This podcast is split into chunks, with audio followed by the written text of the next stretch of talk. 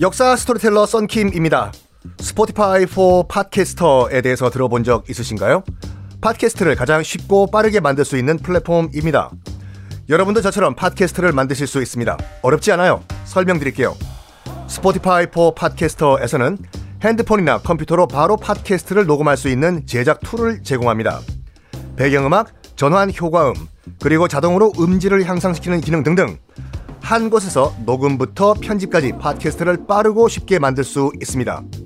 이렇게 만든 여러분의 팟캐스트는 Spotify for Podcasters를 통해서 애플 팟캐스트, 구글 팟캐스트 등 여러 다른 플랫폼에도 한 번에 배포하고 한 곳에서 관리할 수가 있습니다. 여러분이 팟캐스트를 만들기 위해 필요한 모든 것들을 한 곳에서 모두 무료로 제공합니다.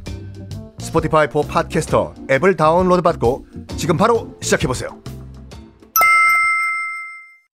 네, 여러분 안녕하십니까. 역사 스토리텔러 썬킴 인사드리겠습니다. 지금 후금, 그러니까 이제 청나라죠. 만주족은 좀 달라요. 만주족은 압록강을 지맘대로 왔다 갔다 하던 그런 민족이고, 그리고 이미 명나라 출신 수군들이 다 투항을 한, 한 상태예요. 기억하시죠?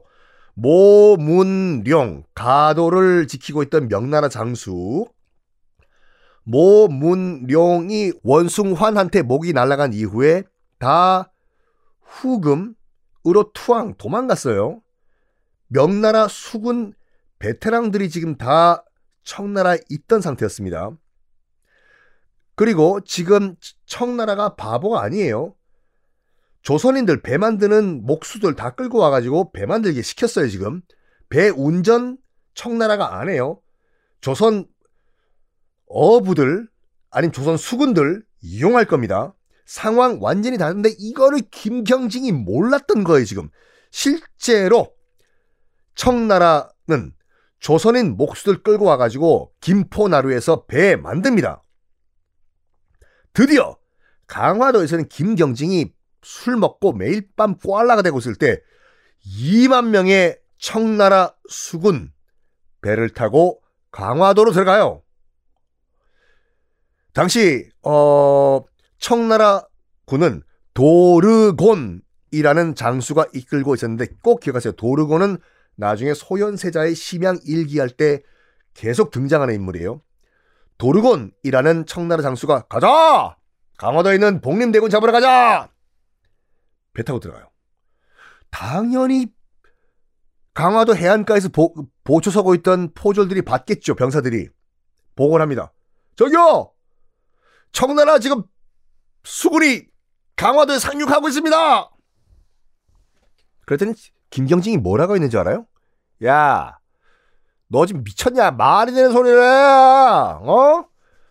술맛 떨어지기 어디서 거짓말이야. 청나라 애들이 오랑캐들이 무슨 수로 바다를 건너와 임마. 아니 진짜로 지금 건너왔다니까요. 야, 헛소리하지 마마.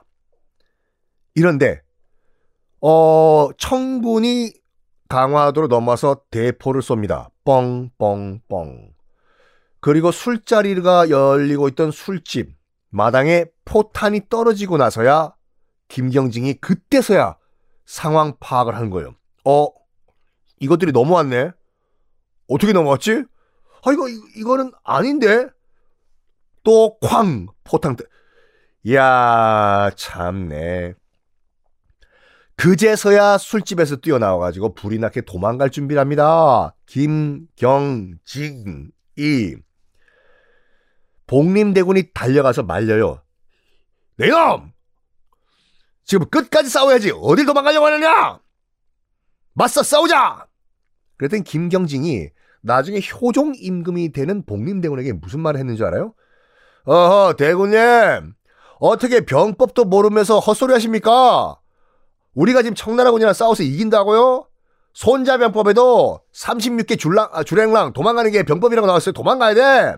어디 병법도 모르는 사람이 무슨 복림대군이야. 실제로 했단 말이에요. 그러면서 김경진이 도망가기 튀기 전에 자기 엄마와 아내를 데려옵니다.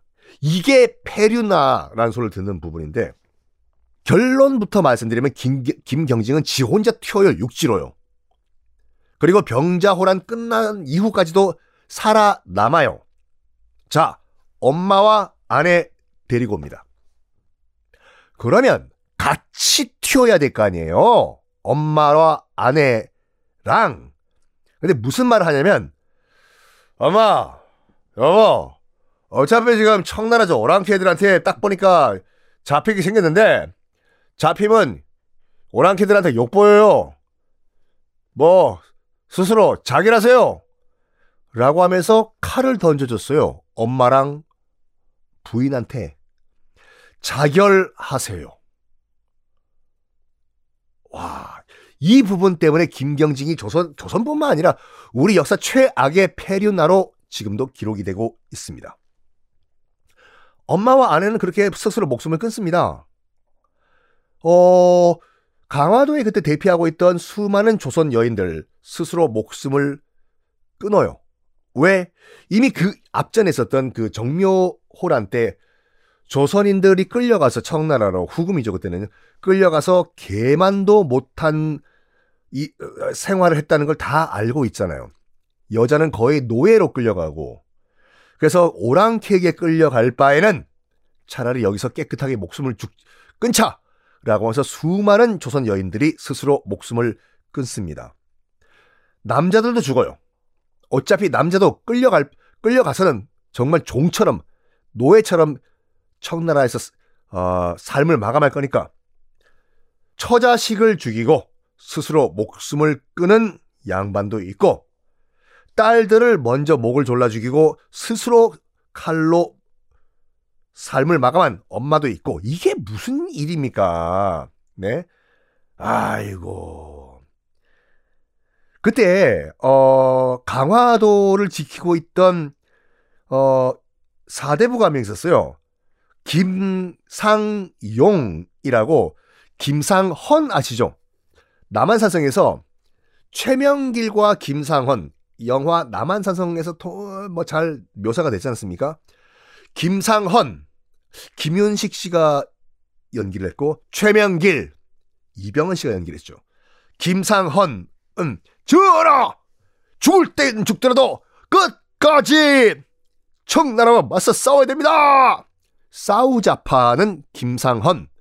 전하, 안 됩니다. 일단 목숨이라도 부지해야 됩니다. 청나라와 협상을 하십시오. 라고 하는 최명길. 끝까지 맞서 싸우자고 했던 강경파 김상헌의 친형이에요. 김상용. 이라고 지금 강화도에 들어와 있었는데 딱 보니까 지금 강화도가 점령이 되고 있잖아요. 그래가지고 우리 대군 저 복림 대군님과 그의 가족들 지키지 못한 신하는 죽어 마땅합니다. 해서 누각에 폭약을 쌓아요. 누각에 폭약을 쌓은 다음에 어 자폭을 합니다. 그때 혼자 자폭한 게 아니라 아유 요 슬픈 얘기는 다음 시간에 하겠습니다.